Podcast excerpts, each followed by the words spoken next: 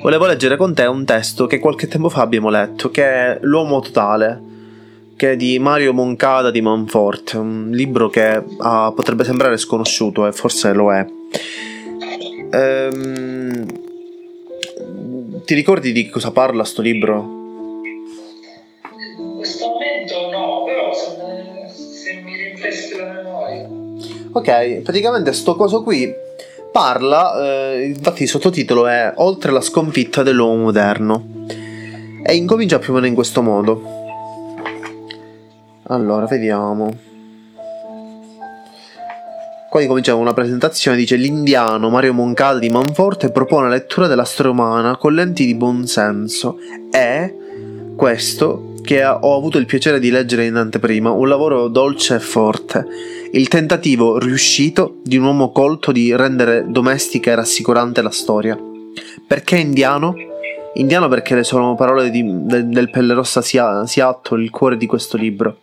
Il buonsenso di Mario Moncada è un sogno, un progetto attraversato eh, dalle sue pagine. Con le parole da, del capo indiano possono divenire cultura occidentale, che possa realizzarsi nei valori della positiva con, contaminazione. Una contaminazione? Forse, se si pensa a quanto quelle parole sono identiche a quelle dell'occidentale San Francesco.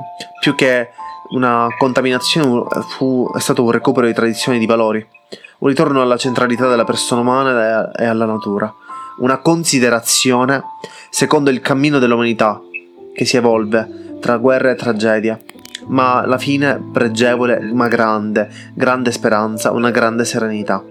Dal dono di quella speranza e di quella serenità voglio dire grazie. Leo Luca Orlando è la presentazione. Allora, ehm, il, la dissertazione, se ti ricordi bene, parte dalla storia e dalla nostra orgogliosa autocelebrazione che c'è stata nostra, nel senso dell'umanità. E eh, la ricostruzione che c'è dietro sembra che abbia a che fare moltissimo con il modo in cui oggi o anche ieri, allontanavamo il percorso di ehm, lettura della storia del mondo. Ancora di più, ehm, quando noi leggiamo la storia ci rendiamo conto che, a parte il fatto che i nostri errori si sono ripetuti, ma anche, anche in questo periodo storico della pandemia e prima, quando c'erano tanti immigrati, abbiamo avuto delle invasioni barbariche e continuiamo ad averle, soltanto che questo dà un focus nuovo, dicendo che non si tratta più di contaminazione, ma di passaggio, di mm, costruzione di nuovi sintagmi del mondo. Ora, ehm, il fatto è questo, qua parte con una, un tema molto cruciale, forse fondamentale, che oggi dimentichiamo e che abbiamo perso consistenza, che è il tempo e la storia. Dice: Il fascino della vicenda umana è nella sua prospettiva, forse anche nel suo passato, ma gli eventi trascorsi sono già dati, certi, immutabili. Forse insegnano qualcosa a qualcuno. La prospettiva vince perché è la sola a poter dare una risposta alla speranza che lenisce il dolore degli uomini. Cercare di penetrare la prospettiva è un esercizio rischioso, che sulla base dell'esperienza storica vale la pena di affrontare per tentare di portare contributi che possano favorire le scelte e ridurre gli errori. Cosa ti fa pensare questa cosa, Mario?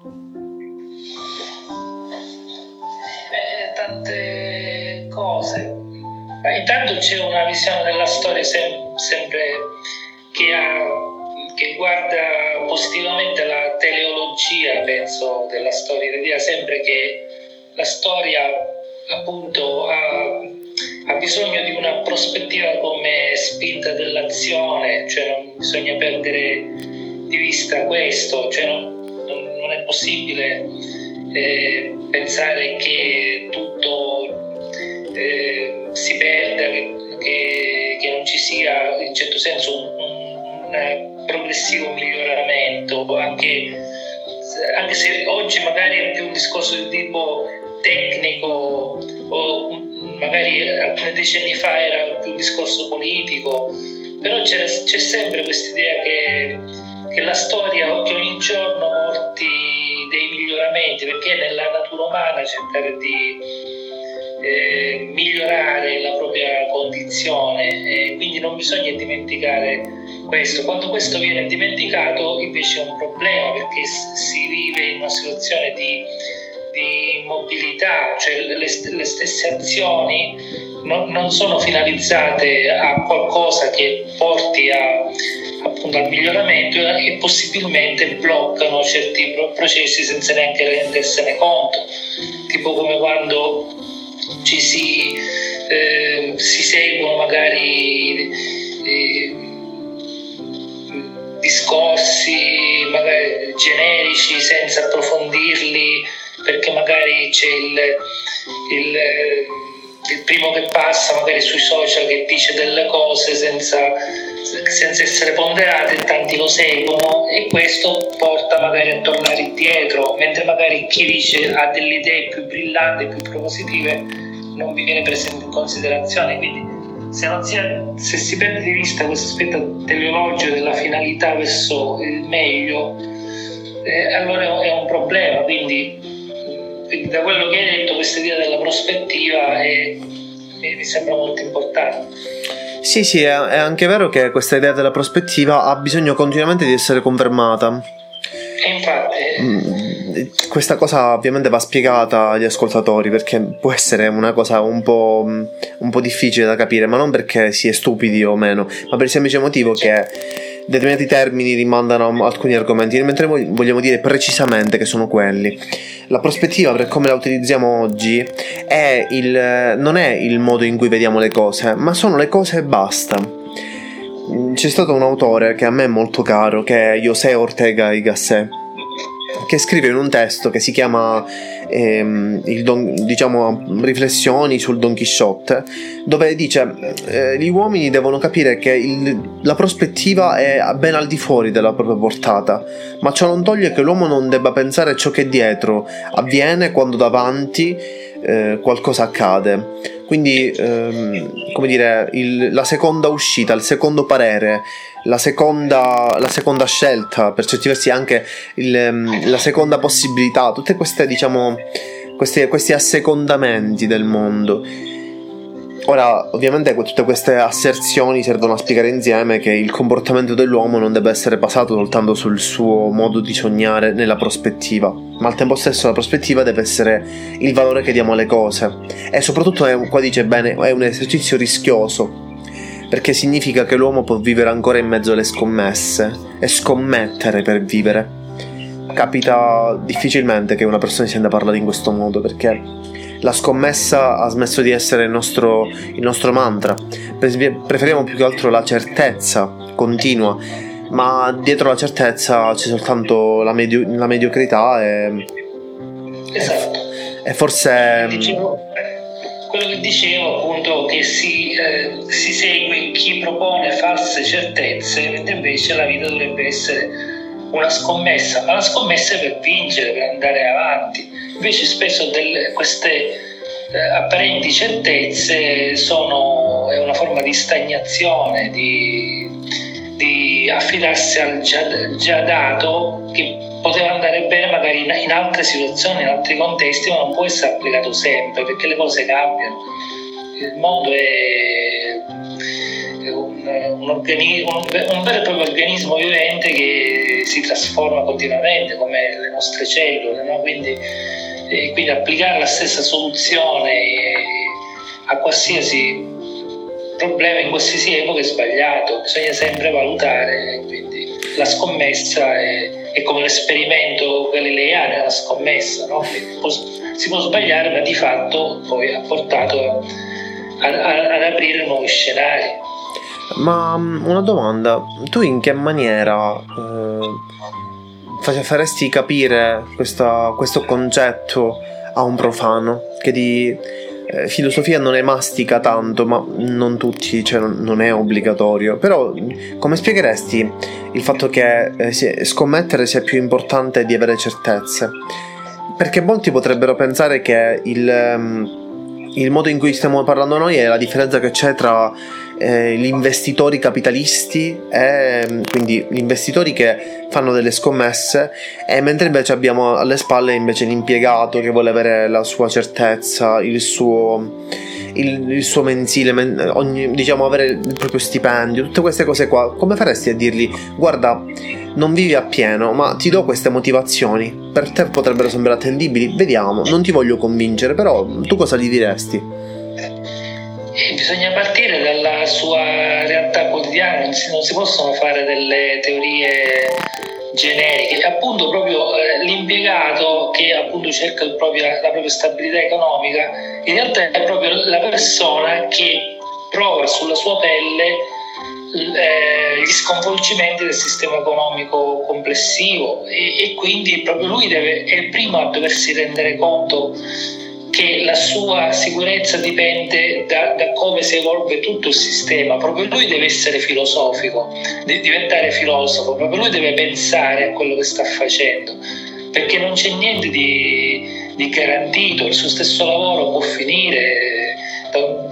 Per, come, abbiamo, come, è stato dimostrato in questi mesi, può, può trasformarsi in qualcosa di completamente diverso.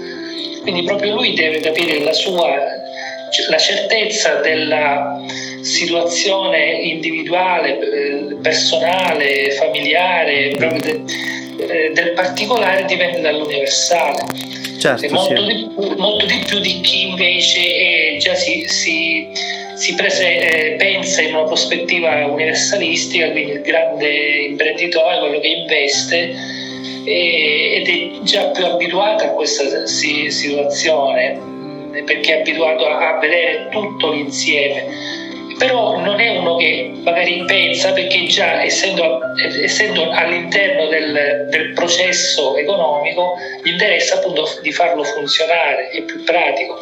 Mm. Invece è praticamente l'individuo che è estraneo che deve pensare a quello che potrebbe succedere alla sua, sua situazione di cui lui è una, una sorta di periferia proprio perché lui in periferia deve guardare a tutto l'universo, mentre invece chi manovra l'universo possibilmente è preso di lì dalla, dalla sua azione e infatti il capitalista è una persona antifilosofica perché è lì che agisce, che fa le cose e poi qualcun altro pensa, no? come Marx che diceva che noi possiamo eh, eh, studiare e capire l'ideologia del tempo presente se guardiamo all'economia politica, agli sviluppi dell'economia, ma lui è un filosofo, lui è un privato, un individuo lontano, da, non è un, un, un, capitalista, uno che faceva appunto affari, però dice che la storia di chiunque, anche della,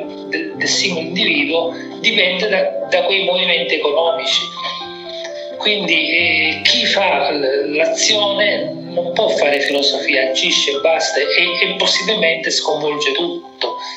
Napoleone eh, ha sconvolto tutto, però poi Hegel va a riflettere su quello che è successo. Ma Hegel non ha fatto niente, è stato sempre seduto al suo tavolo di, di studio. È questo, quindi paradossalmente proprio chi è più lontano dalle cose che, che ha più possibilità di riflettere su di queste rispetto a chi è proprio con le mani in pasta. Certo, è come se pensassimo che le persone che detengono la certezza sono coloro che sono maggiormente vincolate da coloro che mettono avanti al bando la, la prospettiva della possibilità, la scommessa. Certo. Quindi praticamente qualcuno può scommettere perché altri sono certi di qualcosa strano, cioè nel senso magari è utile, ma è anche strano. Questa cosa mi fa venire in mente una... Ah? Dicevi? Sì, sì è, proprio, è proprio così effettivamente, ma perché siamo tanti soggetti, quindi appunto come dicevo prima il mondo è, è come un organismo, quindi su tante parti, tante, tante situazioni che poi funzionano insieme, ma, eh, ma sono appunto tante e quindi dall'insieme del... Eh, valutando diciamo, tutte le varie situazioni poi si ha un, quadro d'insieme, ma appunto bisogna conoscere tutte queste situazioni e sono tutte diverse. Sì, sì. Nel, ehm, sempre in questo libro ho individuato una parte che mi ha molto colpito. Se vuoi te la leggo, ma non, se, possiamo anche non. No, possiamo anche lasciare perdere. nel senso, uh, qua dice, nei secoli tra, fra l'800 e il 200 a.C., um, lungo una sottile striscia di terra dall'Atlantico al Pacifico, dall'Europa attraverso il Nord Africa e l'Asia minore fino all'India e la Cina, fu posta la base spirituale dell'umanità, con le vette di pensiero su cui restiamo tuttora legati, Zarathustra, i profeti ebrei, i filosofi greci, Buddha. Lao Tzu e Confucio. Suggerirono in quei secoli i canoni di lettura, oltre i quali non si è aggiunto nulla di radicalmente nuovo. Sei d'accordo con questa affermazione?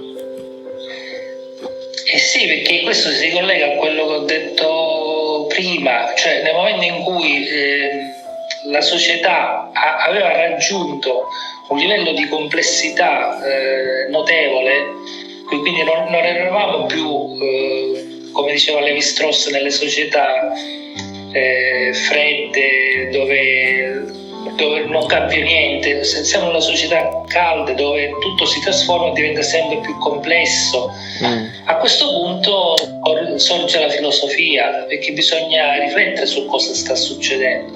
Quindi è chiaro che nel momento in cui si sono creati gli imperi, le società con una struttura che, produttiva che, che a quei tempi eh, dipendeva dalla schiavitù, chiaramente dalle guerre, però si, appunto aveva raggiunto un grande livello di, di, organizzazione in un modo o nell'altro e questo ha portato immediatamente alla sorge di, di, questi grandi pensatori che sono stati i primi a cercare di creare un, un, un, una, una struttura altrettanto complessa come quella economica praticamente. Era il pensiero che diventava qualcosa di, che potesse unificare tutto, come anche da un punto di vista economico e politico si era unificato tutto. No? Certo, certo. Quindi prima dei greci c'erano stati appunto i vari imperi, dall'Egitto alla Macedonia, eccetera, quindi eh, c'erano delle strutture molto complesse e quindi il pensiero doveva anche capire che cosa stava succedendo e quindi vengono fuori questi grandi pensatori e queste, e queste grandi filosofie. Dopodiché, eh, eh, nei secoli successivi, tutto sommato la, la società non cambia poi così tanto. Infatti poi quando ci sarà la rivoluzione industriale ci saranno grandi rivoluzioni anche filosofiche, ma notevoli. Eh, invece poi per, invece prima, per moltissimi secoli, non si faceva altro che riprendere scolasticamente tutto il passato, i primi filosofi. Sì, sì, capisco, capisco. Una, una parola non, non, mi è molto chiara nel tuo discorso. Sì. Il termine società calda. La nostra società si potrebbe identificare come società calda? E se sì, secondo quale accezione? Eh, sì, perché, sì, ma tutte le società che le strutture, le, le migliorano, le modificano, le, le aggiornano, eh, di fatto sono, sono, calde, non c'è quella, eh, quel congelamento in una struttura che si ripete sempre uguale eh, per, per, per secoli, dove chiunque dalla, da quando nasce a quando muore sempre, vede sempre le stesse cose, non c'è nessun cambiamento. Noi stessi abbiamo completamente modificato le nostre abitudini, quindi più calde di così. Penso che siamo ancora in questo processo, quindi è, è proprio la nostra filosofia di vita questo di aggiornarci, ormai sembra essere un processo quasi fisiologico, cioè chi, chi non si aggiorna praticamente ormai tipo che non può più fare delle cose che, che fanno invece gli altri. Questa considerazione che hai fatto precedentemente riguardo lo sguardo creativo dell'essere umano, cioè quello di essere aggiornato, di guardare oltre quella prospettiva che prima e poc'anzi abbiamo ben delineato. Eh, c'è una parte sempre di questo libro che ci sta facendo diventare ah, l'ultima che mi ha diciamo molto stupito vabbè. Che qua dice ehm, lo slancio creatore dell'attività umana ci dice Harry Bergson corre lungo le tendenze della società. Infatti Harry Berson dice, qualche volta il solo fatto di tendere più lontano di quando non sembri ragionevole conduce a un nuovo ambiente, crea una situazione nuova che elimina il pericolo, nello stesso tempo accentua il vantaggio. Questo avviene soprattutto a quelle tendenze ge- molto generali che determinano l'orientamento di una società, il cui sviluppo si divide necessariamente in un numero più o meno considerevole di generazioni.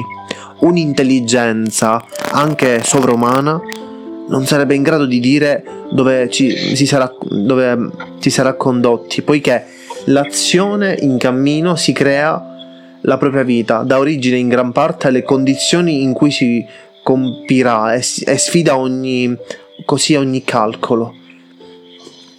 Ehm, questa parte, cioè Bergson affronta l'argomento della, del nostro slancio creatore. Ovviamente eh, sottointendiamo, Bergson è molto complesso da leggere, però qua rieggo questa parte qua, dice eh, qualche volta il fatto solo di tendere più lontano di quando non sembri ragionevole conduce a un nuovo ambiente, crea una situazione nuova che elimina il pericolo e nello stesso tempo accentua il vantaggio. L'uomo, quando crea, l'uomo frankensteiniano, l'uomo che ehm, è arrivato al punto di riuscire a costruire anche lingue artificiali, che lingue anche franche per certi versi. Ha fatto in modo che quando lui si spinge al nuovo livello di creazione, le altre paure decadono perché? Perché si è superato un certo limite.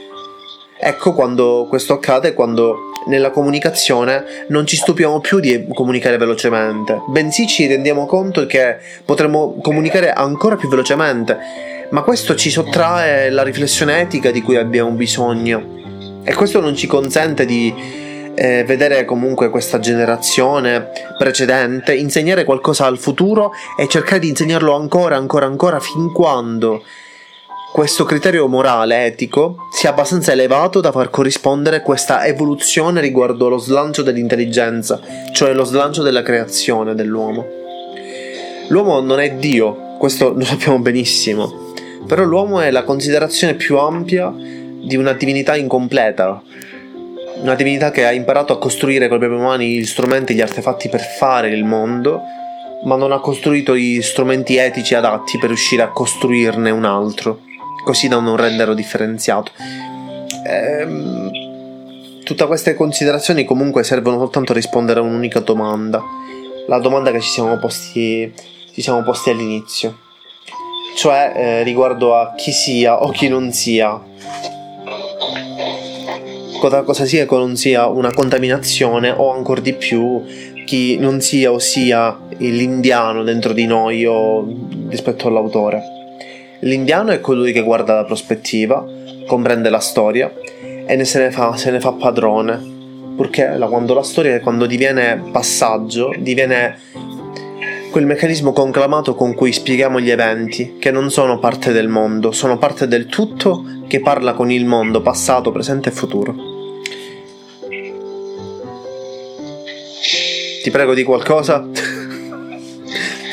Eh, sì, ma infatti questo discorso che stiamo facendo è sempre eh, un discorso che eh, è il punto di vista di chi eh, crea una teoria per spiegare questi, questi fenomeni della prospettiva storica, ma di fatto questo aggiornamento di cui parlavamo, questo miglioramento eh, dal punto di vista filosofico eh, viene considerato un fatto da analizzare e da giudicare, ma chi lo vive possibilmente lo vive come una forma di, di obbligo, di, di, dipendenza, qualcosa di, di necessario. Quindi eh, siamo ancora nella situazione in cui la riflessione è un qualcosa di più rispetto a, ai, fe, ai, fenomeni e al modo di, in cui vengono vissuti. Cioè normalmente i fenomeni vengono, normalmente le persone sono passive nei confronti anche degli stessi mutamenti della storia rispetto agli stessi cambiamenti, cioè loro sono obbligati a cambiare Invece poi altri come filosofi riflettono su questo, sul fatto che siamo in una situazione in cui si cambia e che questo è un fatto positivo. Però c'è sempre questa eh, stranezza, quasi umoristica, cioè del fatto che eh, chi cambia, eh, cambiando proprio perché è obbligato a cambiare, e in un certo senso continua a essere schiavo, non ha questa libertà che il cambiamento dovrebbe garantirgli. Questa libertà è data solo dal filosofo che riflette su questo cambiamento, cioè è come sempre facendo riferimento a, ai, ai grandi eventi dell'Ottocento, chi andava in guerra e combatteva possibilmente si trovava in una situazione di, anche di forte dramma eh, che chiaramente era completamente diverso dal filosofo, da, dalla situazione vissuta dal filosofo che rifletteva sui grandi cambiamenti della storia, quindi il filosofo si, trova sempre in un'altra situazione. E in questo momento eh, questi cambiamenti sono apparentemente tutti orientati però non appunto da un punto di vista di politico, di miglioramenti riguardo ai diritti e cose del genere, ma che in parte sono stati già ottenuti, ma eh, riguardo sviluppi di tipo tecnologico, informatico, eccetera. E queste, tutto questo diventa un forte obbligo. Oggi tutti sono obbligati a convivere col, col cellulare come se fosse una parte del proprio corpo. Quindi, eh, ripeto, io vedo sempre un fatto positivo il fatto che questa società ci dia grande possibilità di riflettere e di continuamente modificarsi, ma appunto eh, è un vantaggio più per i filosofi che per la gente comune, quindi, che appunto dovrebbe diventare, come dicevo prima, maggiormente eh, fil- filosofica, dovrebbe filosofeggiare di più per eh, eh, ottenere tutti i vantaggi che il mondo moderno ci permette. È un discorso di parte, chiaramente, ma i filosofi sono sempre stati così un po' sui generis. No? Quindi... Sì, sì, ovviamente. La filosofia è sempre stato un comportamento quasi quasi antipratico, come se... Sì siamo sempre lì, quindi non è che la situazione sì, sì. oggi è cambiata e non deve cambiare, forse non cambierà mai. Ma um, non so se cambiare o non cambiare sia l'accezione positiva o negativa, perché il progredire della storia non lo conosciamo, però possiamo dirci che um, ovviamente oggi um, il modo in cui noi ci relazioniamo con il tempo, sia, a parte il fatto che sia accelerato, ma anche i processi che prima erano molto molto lenti Adesso accelerandosi si sono anche essi trasformati. Fernand Brodel, quando parlava della longue durée, della lunga durata, si rese conto che a un certo punto, comunque, della storia ci saremmo ritrovati a non poterla più utilizzare. Per chi non lo sa, la longue durée è il comportamento secondo cui andare a classificare gli eventi finali, cioè la seconda guerra mondiale, sono gestiti eh, comunque giustificati per certi versi dalla, dalla creazione di eh, anomalie barra punti di accumulamento dentro la storia, cioè cause che non concatenate ma pregresse hanno generato quel processo, anche se non sono strettamente correlate, perché la vita, o meglio, la, le relazioni sono come le trame di, una, di un tessuto anche se non si vedono, sono tra di loro intersecate. Molto poetica questa cosa. Molto... Non so dove, da dove l'ho rubata, però è veramente così. Ehm... Le citazioni sono ovunque. Si sì, sì. Potremmo dire di essere autocitevoli, nel senso che tutto quello che diciamo in futuro verrà anche detto e stradetto, perché la combinazione di lettere credo che stia per finire di parole che possiamo dire. Tra un po', quando i ragazzi andranno a laurearsi nell'antiplagio, eh, si dovranno trovare mh, mm, gente che ha scritto prima di lei, stesse, prima di loro, stesse frasi. Ecco perché quanto è importante che la mente umana impari a dimenticare, perché forse dimenticare è l'atto di intelligenza più alto che riusciamo a trovare. Più una persona dimentica, più questa ehm, costruisce attorno a sé un mondo, più questo, pur che la vita dell'uomo diventi sempre più etica, sempre più filosofica, lui deve continuamente reimparare quello che sa, perché sapere già tutto, ma non aver imparato nulla non, non, non, fa altro che caricare sulle spalle gli uomini di pesi di, che, di cui non conoscono il nome. Eh, esempio stupido potrebbe essere il muro del pianto ma esempio ancora più, diciamo, più concreto potrebbe essere il concetto della torre di Babele. Capire come effettivamente le lingue sono la mescolanza fra di loro, ma capirne le origini ci dà l'opportunità di comprenderle meglio. Io ho un fratello che passa ha, ha vinto un certamen di recente di latino, si è ritrovato a eh, relazionarsi con la lingua latina e anche ebraica e mi dice spesso conoscendo le lingue gli uomini dovrebbero smettere di, di, di, sbagliare. Il problema è proprio farli conoscere, fargli capire che quella cosa non è unicamente finalizzata a qualcosa di utile, ma a qualcosa di disutile, ma al tempo stesso ehm, amalgamabile alla conoscenza che già hanno, hanno fra di loro. Un professore all'Università di Catania, il professore Davide Bennato, mi disse una volta che più si, ha, si va sopra di livello nelle aziende manageriali o meno, più si alza il livello di ignoranza dal punto di vista meramente culturale, mentre prevale il punto di vista pratico. Questa cosa purtroppo è vera, o meglio, non è che devo comprovarla io per dire che è vera, il professore ha detto che era vera in base ad alcuni esempi che ha fatto e, e ci avviciniamo sempre più a questo. Quello che dicevo prima, me l'hai confermato, che chi, chi agisce praticamente ha, è molto lontano dalla filosofia, perché praticamente è talmente preso dalle cose e possibilmente magari gli funzionano le cose che fa e quindi non ha tempo neanche di pensare, quindi mi hai confermato quello che Vabbè, detto. Noi non parliamo, noi comunichiamo sotto, sotto mentite spoglie, mentre noi stiamo parlando parliamo di sotto, perché ci siamo sempre. Va bene, questa puntata finisce qua. Eh, la musica che sentite di sottofondo è composta e eseguita dal, da, da, Mario Guarnera, il dottor Mario Guarnera, ehm, che si è prodigato a inserire una musica che consentisse di rendere l'ascoltabilità di questo, di questo piccolo podcast qualcosa di piacevole. Parlo per me perché lui è molto molto molto interessante soprattutto. Eh, speriamo nelle prossime, prossime settimane di riuscire a pubblicare il nostro libro. Se posso dire che lo stiamo facendo, posso dirlo? Sì. Eh, dimmi di sì, ti prego, dai, parla. Sì, sì, okay. certo. Sì. Eh, il libro si chiama Libro Presente ed è una, una dissertazione. Il titolo sottotitolo dovrebbe fare più o meno così: Libro Presente.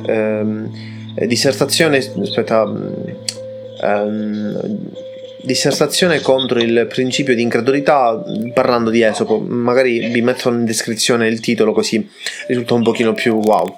Ehm, il libro parla di Esopo, parla del motivo per cui cre- crediamo io e Mario, perché crediamo a qualsiasi cosa ci passa davanti, insieme ad altri piccoli chicche e argomenti, commentando poche favole di Esopo per spiegare il, il comportamento della, della del, dell'uomo nella sua vita, nella sua storia, nel suo comportamento generale. Speriamo che vi piaccia e in ogni capitolo, eh, scusate, sezione del libro, molto piccolo, di 80 pagine, troverete una, una, un brano di Mario Guarnera che vi invitiamo di ascoltare. E niente. vi auguriamo una buona, una buona serata e ci sentiamo. Non so quando pubblicherò questo coso, ma penso che lo farò. Ehm, eh, mettiamo la sigla e ce ne andiamo? Penso di sì, giusto? Sì, certamente, dopo la sigla di solito... Di solito tutti scompaiono e esplodono. Ciao ciao! No, esplodo no. no, però... no non esplodo, eh, scusate, niente ciao ciao, quindi non è che... Niente. Ciao!